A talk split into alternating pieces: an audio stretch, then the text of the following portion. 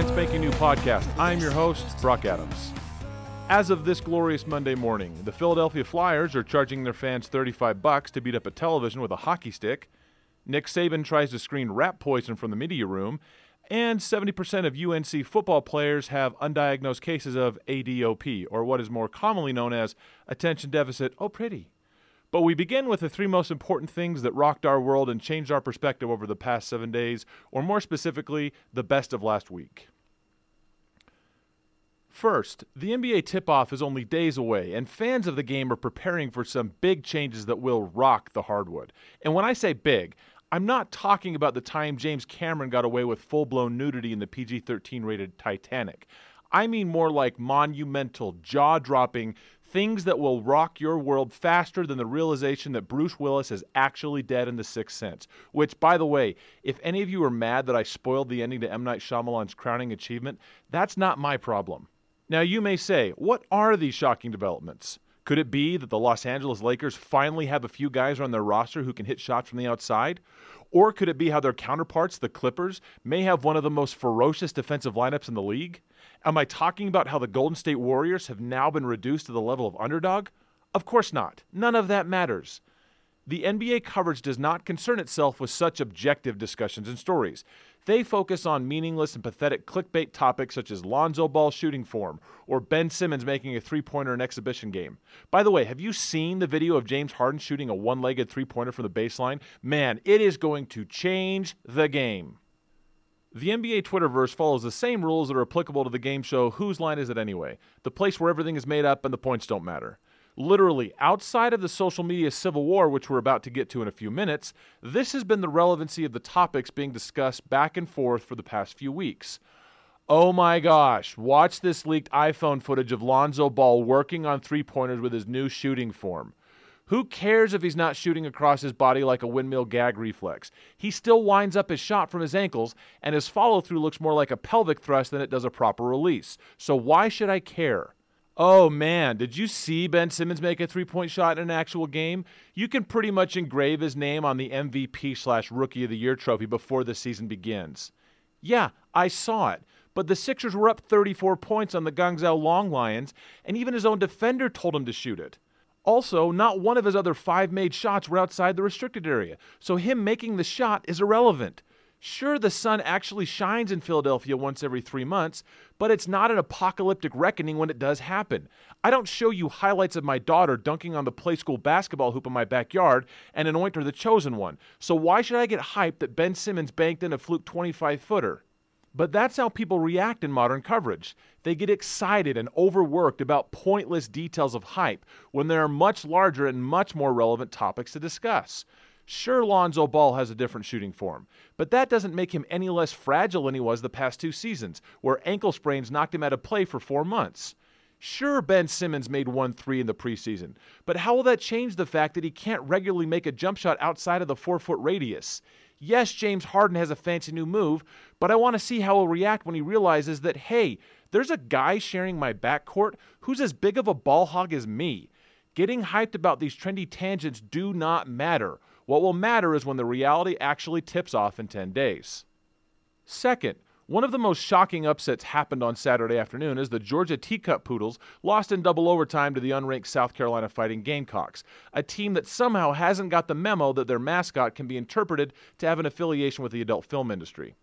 The Georgia loss was bad. So bad that if Jabba the Hutt and Sloth from the Goonies had a baby, it wouldn't be as ugly as the stain that now taints the Georgia Bulldogs' record. There are plenty of reasons justifying why this loss was so atrocious. Whether it's the fact that it was at home between the hedges in front of one hundred thousand screaming fans in red, or that it was to South Carolina's third-string quarterback, who openly admitted after the game that he was more focused on getting Tinder matches in Athens this weekend rather than reading how to beat a safety blitz. You can point to the fact that Georgia's kicker, an All-American stud who could actually pass as a chemistry tutor getting stuffed in lockers in eighth grade, missed a routine field goal, something he always makes. Or you can point at the fact that Georgia's Q B, Jake Fromm, a man who spends more time sniffing deer scat than he does reading three four defenses, had an atrocious thirty-four point oh Q B rating and had two awful interceptions leading to points for South Carolina. Pick whatever reason you want, but let's just call it what it is. Georgia is overrated. Plain and simple. They are a better-than-average team who somehow slides under the radar of accountability because of the love affair sports media has with the S E C. And it's getting old, seeing all of the hype surrounding Georgia to only watch them repeatedly have embarrassing losses that always get overlooked. Whether it's Saturday's loss to South Carolina, last season's twenty-point blowout to L S U, a thirty-three point road beatdown to Auburn in twenty seventeen, the list goes on and on about Georgia coming across like a lukewarm meat lover's pizza from Papa John's, always under-delivering. My biggest question is, aside from giving us the first six seasons of the Walking Dead franchise and the creation of Cabbage Patch Dolls, what has Georgia done in the last thirty years? What is their marquee statement win that gives them the rite of passage to be a preseason top five team every single year for the past decade? Sure, they beat Baker Mayfield in the twenty seventeen college football semifinal, but they went on to blow a double-digit lead to a backup quarterback in the championship. Of course they made it to the S E C title game last year, only to again get beat by a backup Q B in the fourth quarter. Think about it. Georgia's best moments in the last thirty years are almost wins that slipped through their fingers. Just because the S E C commissioner has sold his soul to Satan in return for extensive media coverage does not mean that the rest of the world needs to ignore reason and logic and bow down to a squad that lives under the mantra of, man, we were this close to winning. The craziest thing about this weekend is that even though Georgia lost to a team that would more than likely have a tough time defending Air Bud, the golden receiver, they are still ranked in the top ten, which is absurd. The media will continue to give them a free pass for who knows why, which has to be infuriating for the rest of the country. When teams like Georgia, Alabama, and Clemson get more free passes than O J gets body bags, it really does make it more likely that college football is being run by a satanic demon wearing the disguise of Paul Finebaum rather than by coherent journalists objectively looking at the facts. And finally, the greatest thing that never was in Major League Baseball came to a screeching halt on Wednesday night, as the Los Angeles Dodgers lost the N L Divisional round of the Washington Nationals seven three in extra innings, tallying their seventh straight trip to the postseason without a World Series ring. The Dodgers are similar to Georgia football in the sense that the last time they sniffed greatness, East Germany was still an actual country. Roger Rabbit was an escaped convict turned murder suspect, and Tasty Bake Ovens were being handed out as Christmas presents.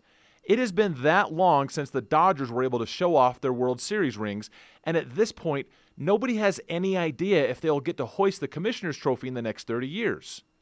Everyone covering the Dodgers plays the blame game once the champagne bottles are empty in the visitors' locker room, and plenty of their accusations are completely justified. Why would you have Clayton Kershaw come out of the bullpen in a role he has never played, nor done well in when put in that situation? Why does Corey Seager happen to go three for twenty with eight strikeouts and become a black hole in the batter's box? Why did the Dodgers request uniform trades with the nineteen nineties Buffalo Bills and ask Jim Kelly to come out of the bullpen? There really isn't one standalone reason the Dodgers keep coming up short every year, when in reality, that's the larger issue itself. The Dodgers, for one reason or another, cannot come through in the clutch and have become the token team accepting the participation trophy at the end of the season. The Dodgers are evolving to the lovable losers. They are the Chip Kelly Oregon Ducks of the two thousands, the Miami Dolphins of the nineteen eighties, the Lloyd Christmas and Harry Dunns of Dumb and Dumber. They are so close to sniffing greatness, but keep coming up short every single season.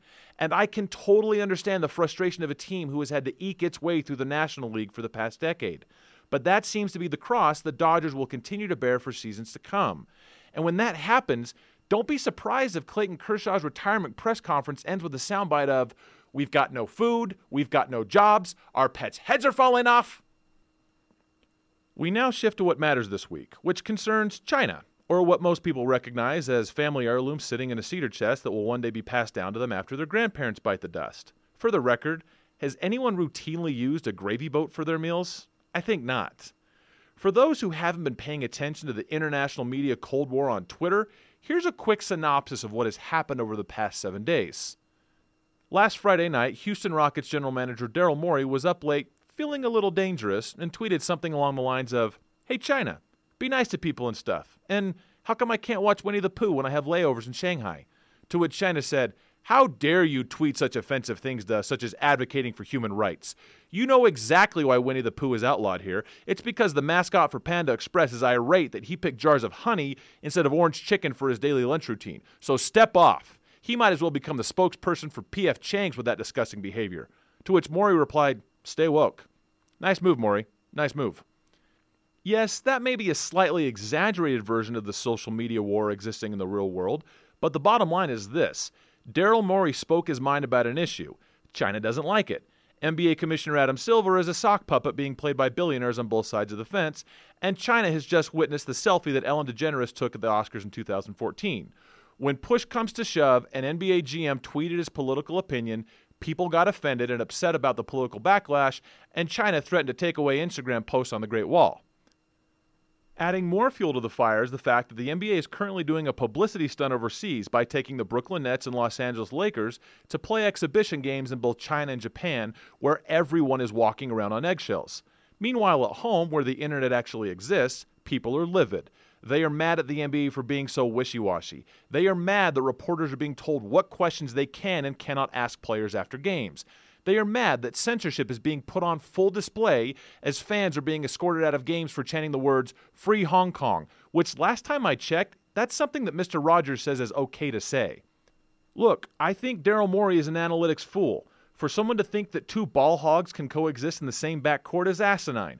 Almost as crazy as thinking that Garth Brooks can actually make the roster of the San Diego Padres, which he once thought.